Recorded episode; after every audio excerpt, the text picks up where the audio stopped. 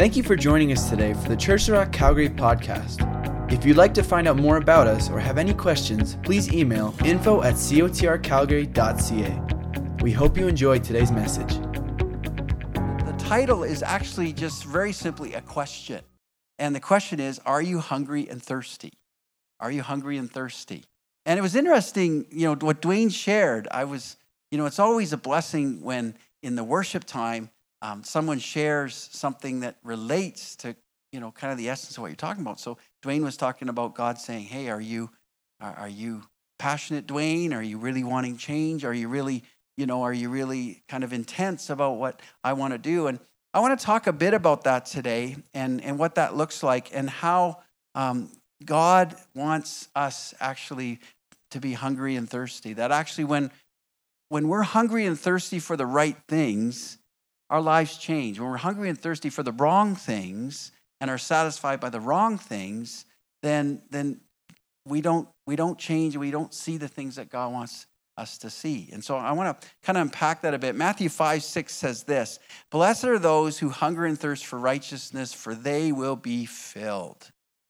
And it sounds kind of like an opposite thing, like, you know, that you hunger and thirst, and, you know, that that would be a blessing. But it's a blessing because those who hunger and thirst for, for God, for righteousness means right standing with God. It means that I'm serving Him, that I, that I know Him. Blessed are those who hunger and thirst for that will be filled. And when we're filled, that's when we're satisfied. And so let me ask you a question. Have you ever been, ever been really thirsty? Like really thirsty? I mean, I know, you know, we have moments where we're thirsty and we ate that you know, salty popcorn. Mmm, popcorn. Anyway, no. We, but, but, we eat that salty popcorn or we, we have something and, you know, we need, need some water and we're thirsty. But I, the time when I think about when was I really thirsty, I think about when I was probably 10 years old. And we were drive, we, we lived in uh, Irricana near Calgary. And we were driving to, Cal, to Edmonton on Highway 2 to see some friends up there. We didn't have air conditioning. We had this uh, little Toyota Corolla wagon with 460 air conditioning. You know I'm talking about. Roll the windows down, let the air in. My brother and I were sitting in the back. The sun was beating in. It was super hot. And I remember, you know, we were in a rush to get to Edmonton. And it's no, this is no slam on my parents. Um, you know, we were in a rush. We were getting to Edmonton. They didn't realize how dehydrated that I felt. But I remember sitting there in the back, and it was like parched, like you know, need a drink. I mean, because I'm kind of a sweater anyway. So sweating and and then just that the thirst. I remember thinking, when are we going to stop and get a drink? You know, and it just seemed to take forever. And, and I, I can't remember. We stopped at one of those Voyageur, Esso Voyageur restaurants. You that are my age, you remember that. They don't have them anymore. We stopped at that. I remember we went in and uh, we, we ordered a drink, and it was air conditioned, which was nice. And we ordered a drink, and and I remember I just chucked mine back, like just, it was like more, more. I think, I can't remember how many glasses of water I had, but I was so thirsty. All I could think of was, I need a drink of water. You've been there when it's like that? It's just all, you, all I could think of. And I couldn't just get one readily, had to wait until we stopped. And, and so I think about that thirst. When I, when I think about blessed are those who hunger and thirst, Think of that. How I, I needed one thing, and that was water. And let me just say this that's the same way spiritually that that, that passage is talking about. That there needs to be in us, and there is in us at times, a thirst, a hunger for more and for God to come. And and he wants it to be about his spirit. Now, the reality is we can be we can be satisfied by other things other than God, and we'll talk about that in a minute. But here's some of the, I was looking up what some of the problems are for dehydration, okay? So just bear with me for a minute. A little bit of a lesson here. You, you, might learn a few things. You might be drinking a lot more water in the next few days. So, you know, it's a side benefit of coming to church, right? Hey, I learned about that I'm dehydrated, so I need to drink more water. It can be excruciating and dangerous to be dehydrated. Um, here's some of the things that happen if you're dehydrated you become disoriented, if you if you watch the marathon video I showed a few weeks ago of the marathon runner coming in, trying to finish the race, the first uh, female marathon, w- women's marathon in 1984 at the Olympics, I showed a clip of one of the women that pushed through, and she was staggering to the finish line. If, if you were here, you remember that. Well, she was dehydrated. She missed a water a water station, and so she was disoriented. She was staggering. She was ready to fall over. That's a sign of dehydration. She she didn't have it. Mental and physical lethargy. You you can't think straight. You're not as clear. You're sluggish. You can get confused. That's a natural sign of dehydration. And they say that 75% of Americans are chronically dehydrated. In other words, every day, all the time. 75%, that's a lot of people. And it's not like it's it's we have a problem with water, right? It's you know what I mean? Like we have water. And we have good water to be honest. Sometimes we get into all this bottled water stuff. To be honest, we have water from the tap. I mean, go to Kenya, you need bottled water. I've been there. That's all you can drink. But here, we actually have decent water but, but we often forget to drink it. 50% of the world's chronically dehydrated, 75% of Americans are.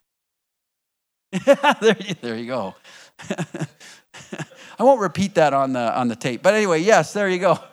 That's funny. 70% of preschoolers drink no water during the school day. That would be not good. 70% of preschoolers. Kids need to drink water. Um, here's the thing I believe that many believers are spiritually dehydrated and they don't know it. Because the reality is, most people that are dehydrated don't realize it. They're not aware. And so they probably don't realize why they're tired. And, and it might be just as simple as drinking water. So let me look at a picture here. I want to look at two pictures because I did say, Are you thirsty and are you hungry? Or are you hungry and are you thirsty? Because I want to look at both of those pictures in the Bible. Jesus gives us some pictures of what it's like um, when, when, we, when we are thirsty and when we're hungry and how he views it. And, and the first one I want to look at is in John chapter 4, and it's also in Luke 4. It's the woman at the well. And some of you would be familiar with that story, maybe not everyone. So let me just give you a background. Jesus is traveling with his disciples, and he comes to a town called Sychar. And there's a, there's a, a well there that is back to the time of Jacob. So it's an ancient well. And um, he sits down, he's tired, and the disciples go into town to get food, right? So Jesus sits there on his own, and a Samaritan woman comes to draw water. Now you got to understand something. The Samaritans, the Jews, there was a break between them. They were Jews considered Samaritans like half breeds, so to speak, uh, not not pure Jewish blood, and there was differences, and so there was they they didn't get along. And so for here's the thing with Jesus. Jesus is sitting there and then he starts talking to a Samaritan. Oh, and he starts talking to a Samaritan woman, which would have been unusual normally for him to do or for a man to do sitting there. So Jesus of course is always pushing things out there, changing the norms, right? So he's there. He he asks this woman, he says, "Will you give me a drink?" And the, the woman says to him, You're a Jew and I'm a Samaritan woman. How can you ask me for a drink? Like, I'm, I'm shocked that you would ask me for a drink because it says, even right in the Bible, for Jews do not associate with Samaritans. All right, so she's just kind of rocked by this. Jesus says, answered her, he says, If you knew the gift of God and who it is that asked you for a drink, you would have asked him and he would have given you living water. So he's pushing in now. He's saying, If you knew who I was, you would request living water from me. Now, she doesn't understand what this is. So she says, Sir, you have nothing to draw with, and the well is deep. Where can you get this living water? Are you, are you greater than our father Jacob, who gave us this, the well and drank from it, from it himself, as also did his sons and his flocks and herds? Jesus answered this, and this is on the PowerPoint here. Everyone who drinks this water will be thirsty again. So he points, points to the well and he says, If you just drink this physical water, you'll be thirsty again. But whoever drinks the water I give him will never thirst. Indeed, the water I give him will become in him a spring of water welling up to eternal life. Now, can you imagine somebody telling you, if you drink this water right here in this well, or you drink the water I have for you, you'll never have to drink again? You'll never have to worry about being dehydrated.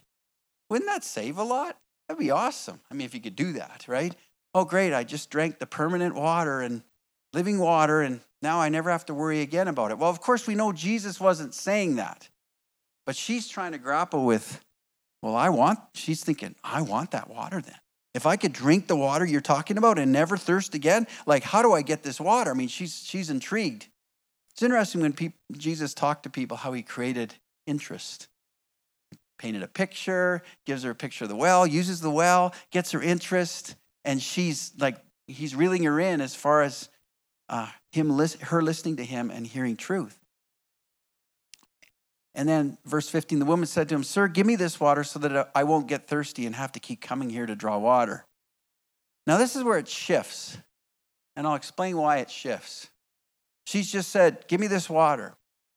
And, and then here's what Jesus says He tells her, Go call your husband and come back. She says, I have no husband. And then Jesus says to her, You're right when you say you have no husband. Fact is, you have had five husbands and the man you now have is not your husband, what you said is quite true. Wow. That's an interesting turn. She, she, he's talking to her about living water. He's talking to her about, you know, her need of, of what he has to offer, a spiritual relationship with him. And all of a sudden she's like, how do I get this water? And instead of saying, well, here's how you get this water, come to me, he says, go get your husband. And she goes, Well, I don't have, you know, you know, the, the dialogue. And he exposes to her, Hey, I know where you're at. I know, I know where you're living. We'll look in a minute why he did that. She says, I can see you're a prophet, right? You just read my mail. You just told me something you can't know. Our fathers worshiped on this mountain, but you Jews claim the place where we must worship is in Jerusalem. Anyway, I'll move on here. Um, Jesus shows her and speaks to her. She says in verse 25, I know the Messiah is coming. When he comes, he will explain everything to us. And then verse 26, Jesus says, I who speak to you am he. Do you imagine that? Jesus says, I'm the Messiah. And by that time, he just told her all these secrets. And so she's thinking, he must be. So his disciples come back. They're surprised that he's talking with a woman, right? For obvious reasons. And then leaving the water jar, the woman goes back to town and she says, Come see a man who told me everything I ever did. Could this be the Christ? And all the people followed her out there. Now it's amazing. Jesus turns that incident in an opportunity to talk about salvation, to talk about what he's come to do. But what I want to focus on is this Why did Jesus bring up her relationship with man? Why did he do that? Was he, was he judging her? Was he pointing a finger at her and going, I know your sins. I know who you are, and I'm going to let you know who you are, and this is who you are, and you better repent. Was he doing that? I don't think he was. You know what I think he was doing? And I think he does the same thing to us. I think he was pointing out what her source of water was to that point. See, she's thirsty in her life just like anybody else, just like you and I. Every one of us is thirsty and hungry for something. We, we need to be fed. We have a soul that needs to be fed. We have, we have needs. We, we're, we're, empty, and therefore we have a choice. Either we're going to go to God to be filled with, with the void in our lives, or we're going to fill it with other things. Jesus is showing this woman that what she's been filling her thirst with, as, a, as it were, is these men. She's had five relationships. It's it's like that's what her source has been. And, and the, the man you're with now is not your husband. He's pointing out to her, this, this, is, this is what your life's been. But he's, he's doing it to contrast and say, look, this is your life, but I have more for you. You don't need your relationships with men to be satisfied. You need me. You need me in your life. Do you see what I'm saying? I think that's what he was doing. And in doing that, what he's what's happening with us is he's kind of pointing to us too. I think, I think he points to each one of us. He says, I have living water for you. I have more for you. I want you to experience my presence. I want you to be satisfied. I want you um, when you when you when you ache and you feel dehydrated and you're confused and you're uncertain in life and you're thinking how can i how can i uh, be sustained what can i bring into my life that's going to help me he's saying rather than bring in these other things, relationships, entertainment, whatever it might be, we look to, he's saying, Bring me in. I'm the living water. You need me. Don't depend on those things. Don't depend on whatever it is. You need me. Here's what Jeremiah 2 says about this My people have committed two sins.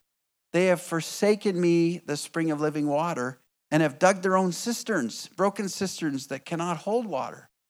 They've done two things. They've forsaken me, and then they've dug their own cisterns. Now, I, I've only had once in my life where I had a place where there was a cistern. It was in southern Ontario. I used to live uh, down a mile from Lake Erie for, I think it was two years. I lived a mile from Lake Erie down in southern Ontario. And um, because it was near Lake Erie and because of the way the soil was and, and the topography, you couldn't just dig a well because I think the water was, was kind of gross and it wasn't very good. And so what they did is they had cisterns. So, you know, they dug a cistern. Now, a cistern, the difference between a cistern and a well is a well has um, water that comes into it, right? You dig a good well, you, you tap into the underground water, and, and now the, the well is filling up with water uh, from under the ground, and it's, it's, it's, it's living in that sense. It's not stagnant, it's constantly refilling. And if you get a good well, I mean, the water's delicious, it's cold. You, you get what I'm saying? But a cistern's not like that. A cistern has no source except whatever's artificially brought into it, okay? So this cistern, I remember uh, this cistern because they cleaned it out. And I remember as a, as a boy looking down into it. It was, they had a light on and they were down there. It was just a cement container, really and I don't know how many gallons it held, but what, what we had to have happen is we had to have a truck come in and fill the cistern, right? And then when it got empty, another truck would come in and fill the cistern. There was no natural source. You get my point? So what so this gives me framework here because what Jesus is saying is they have my people have committed two sins. They've forsaken me the, the spring of living water. So I, you know, God's saying, I am the source. I'm the living water. Kind of the same picture Jesus is giving that woman. I'm the living water. If you're connected with me, there's a source bubbling up within you that gives you life and, and hydrates you spiritually, right? But my people have forsaken me and they cho- they've chosen to dig their own cisterns. They've chosen to dig containers that will hold water, but but they, they're not going to be living. They're not going to be sustainable. They're going to have to bring in water from elsewhere. That's what people in the world are doing, to be honest. They're people that don't know Jesus, and, and I don't say this in condemnation, I'm just saying this is reality. They don't know the living water. And so they're they're looking to fill their life with other things, with, with water that they get from, you know, it could be their job, their career, money, power, it could be relationships. And so those that's what Jesus was saying to that woman. You've been filling your life with these relationships. But I want to be the source. I want to come and fill you. And, and I don't want you to be just a broken, and it actually says a broken cistern that cannot hold water. So think about this. Not only, God is saying, not only are his people forsaking him, the living water, but what they're digging in their lives, what they're producing in their lives, doesn't not only does it need water to come from the outside, from other sources, from their career, from relationships, from whatever, but when the water comes in, it doesn't even, it's not even contained. It leaks away, right? It, it's not sustainable. I think that's a really good picture of people in this life without God. They're trying to fill their life with whatever, but it's never enough. And it's like they can't hold on to it it, it, it just leaks out. Do you, do you get what I'm saying? And maybe, maybe if you're here and you're a Christ follower, you can remember before you became a Christ follower and you can think, that's true, that's right. It didn't feel enough, and I could never, I could never have enough. I've heard countless stories of people who their, their lifestyle was, was into all sorts of, of ways to satisfy themselves and amuse themselves, but the common thread was it was never enough. It never met the need in my heart. And that's what God's talking about here. He's saying, um, He's saying, don't do that. Don't dig your own cisterns. I'm the source of your water. I'm the source of your spiritual water and life. So we all hunger and thirst for more. The key is how do we deal with it? Where do we go? Now, it's easy for us to think that this is just for people that don't know God, but it's not true. It's for us too us that us those of us here who are already Christ followers, we can be a Christ follower and still do the same thing.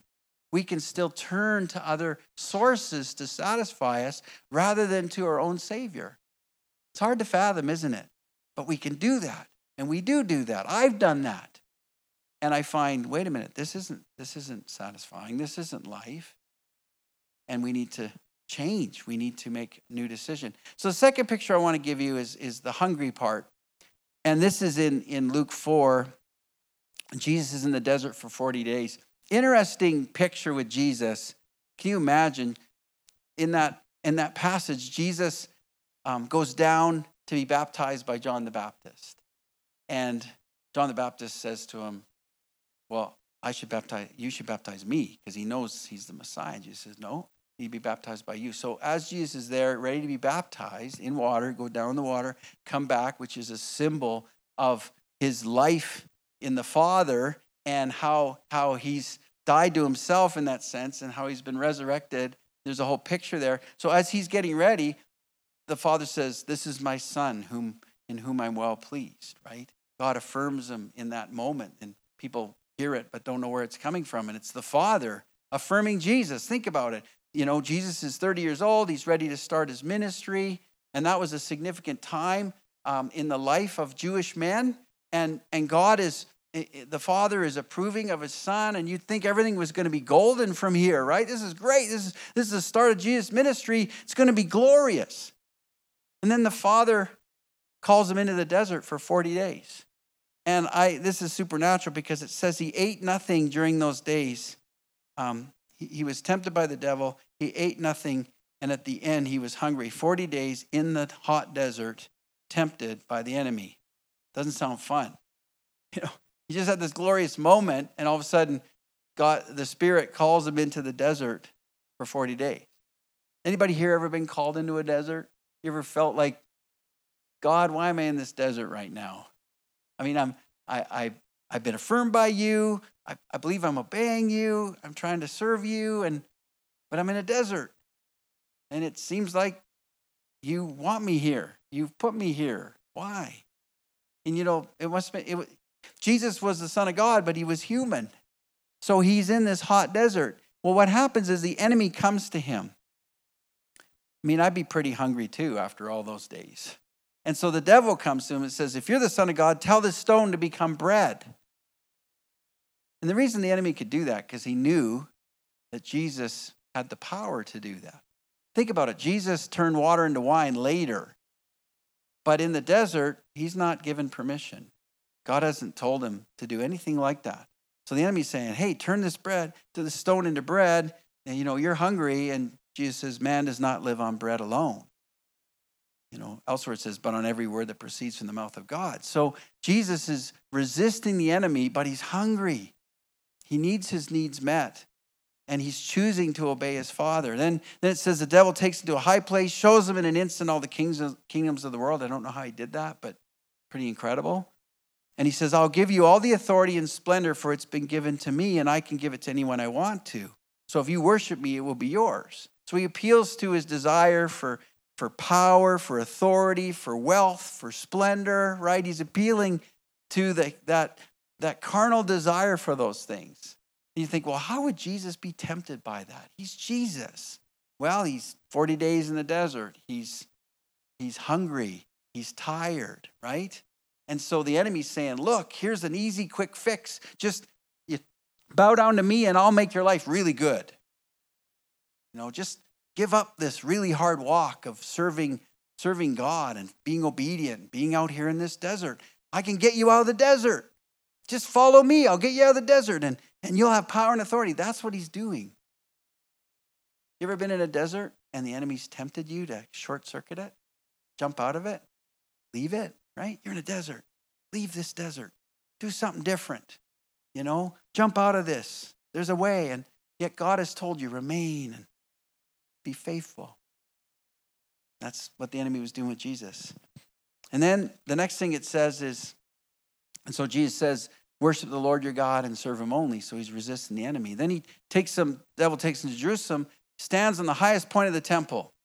If you're the son of God, throw yourself down from here, right? And he quotes scripture to encourage him that this is true, that he'll be okay. Jesus says, Do not put the Lord your God to the test. Again, he's appealing to him. If he jumps down, the idea would be he would be this amazing supernatural hero. It would, you know, his ministry would start. Think about it, right? Somebody jumps down for the temple, they're fine. It would be supernatural. All of a sudden, everybody knows who you are.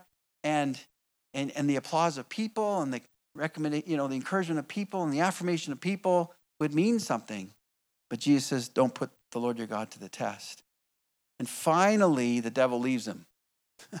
after, after this, after these temp, tests, the devil leaves him. And it says, Jesus, now watch this. Jesus returned to Galilee in the power of the Spirit.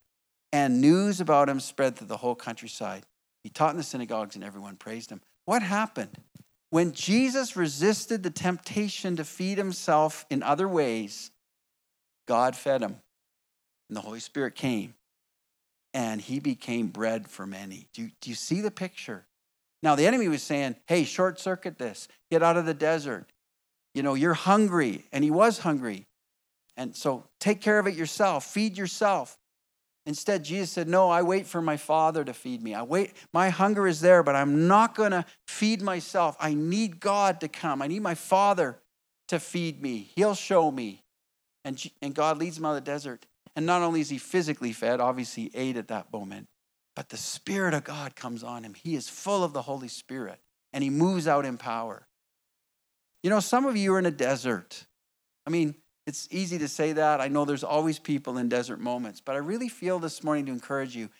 If you're in a desert and you feel like, you know, I'm hungry, I'm hungry for more God, I I need you to move in my life. I need change in my life. I'm looking for breakthrough. It might be breakthrough emotionally, breakthrough in your heart and your conditions, it might be breakthrough in your job or your financial circumstance. It might be all sorts of things. It might be a combination of those things.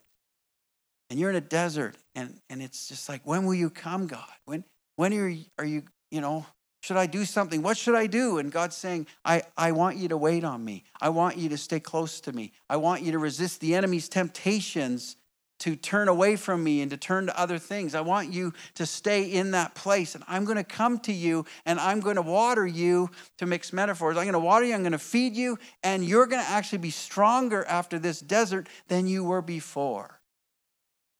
Somebody needs to hear that. You're going to be stronger if you could just just remain in a place of trusting the Father and don't run and don't take matters into your own hands. I believe God says, I'm going to come. I'm going to do something deeper in you.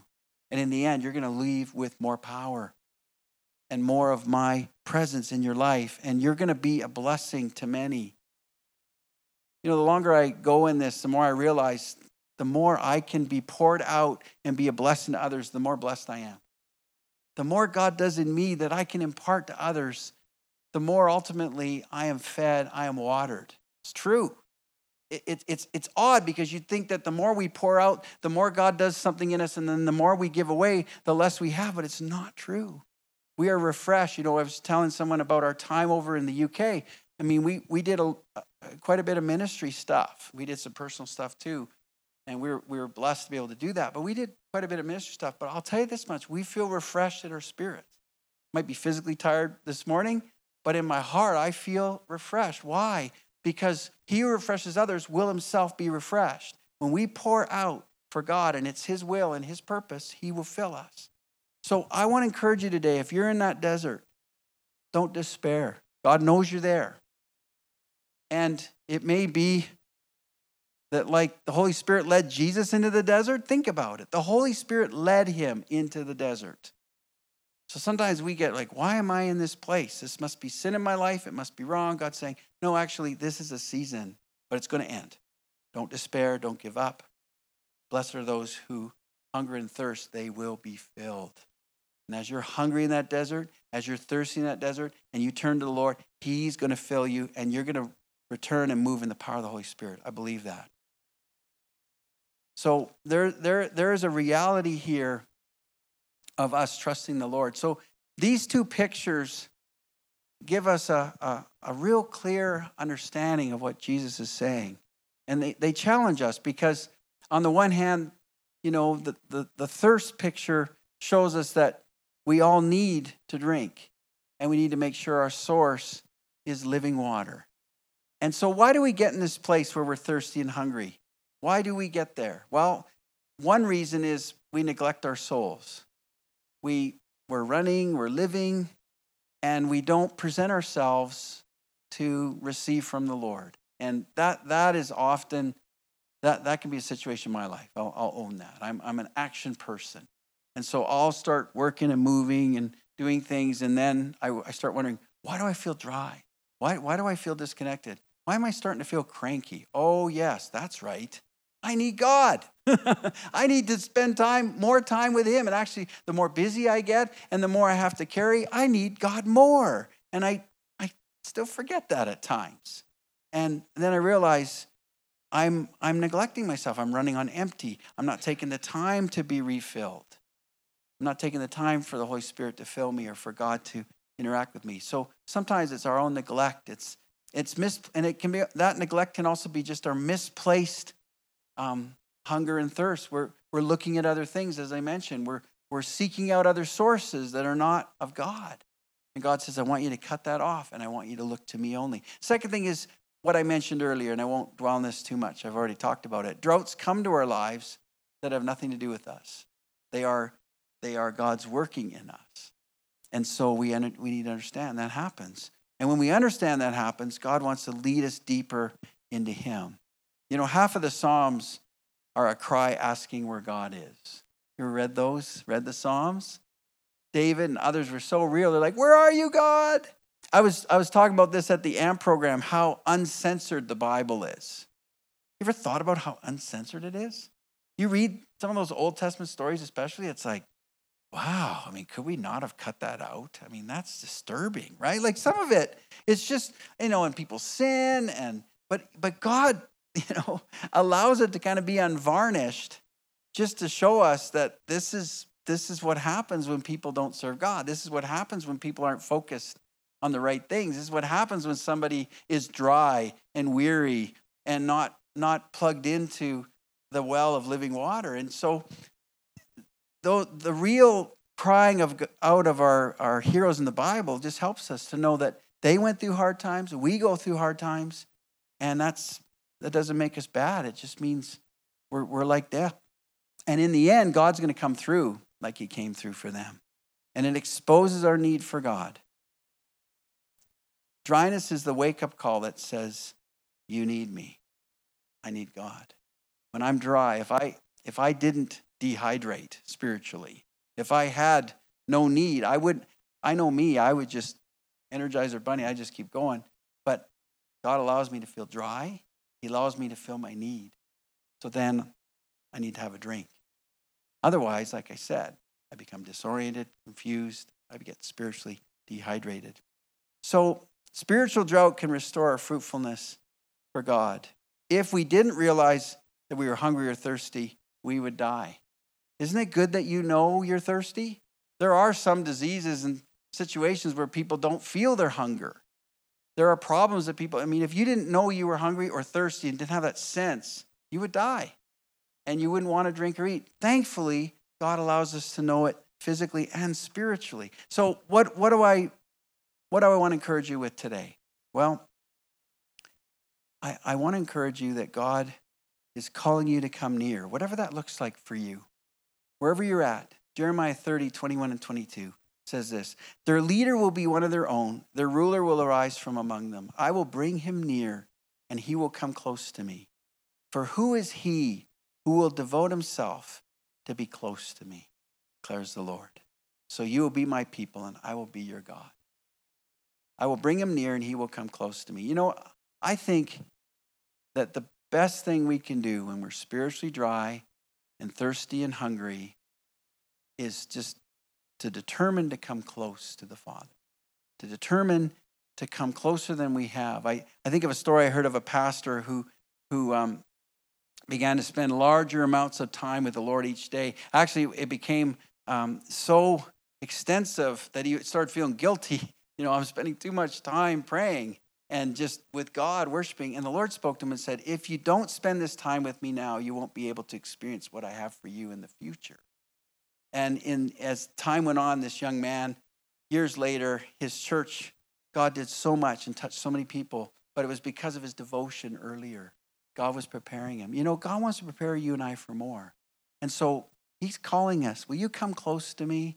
Will, will you will you forsake those things? That's why we fast and pray, because fasting and prayer is putting aside those natural things and really saying, God, you're it. I'm going to look to you. I'm even going to forsake natural things right now so that I can focus on you because I need you. I need your presence in my life. And then John 15 tells us, and I'll only read part of it I am the vine, you are the branches. If a man remains in me and I in him, he will bear much fruit. Apart from me, you can do nothing. Right? Cut the branch off the tree like we've done before at our house. We pruned our tree. You got to get those branches in, you know, get take care of them right away. Because if you leave them there, all the leaves dry up and then you got a mess. You know what I'm talking about? So you and I are like that. If we get cut off from the tree, from our connection with God, our relation with God, we just wither and die. There's nothing there. So today I want to encourage you that if you're dry today, if you recognize you're, you're dry, there's, there's a way forward for you and for me. God just calls you back to relationship. He calls you back to spending time with Him. He calls you back to, to looking at Him rather than other things. Where are you looking for your water and food today, spiritually? Are you digging your own cisterns? Is there activities and focuses you need to repent of? Say, God, forgive me. I, I've, I've been trying to salve myself. I've been trying to help myself. I need you. Maybe you need to change your priorities so you can spend more time abiding and spending time in His presence. Because I believe God wants to touch us with more. I believe He has more for our church, but, but more for our church means more for each of us, right? And He loves you and He loves me he wants us to go deeper. The other thing, you need the power of the Holy Spirit in your life. Living water, there, there's a very tangible reality of being filled with His Spirit. And if you've not experienced this, you need to. You know, we believe in this church that when we come to know Jesus, He wants us to be baptized and filled with the Holy Spirit. He wants to literally pour His power and life into us and we're leaky vessels, right? It's not a one time thing. I was prayed for once and God's Holy Spirit power came in me. It is meant to be every day, it's meant to be regular.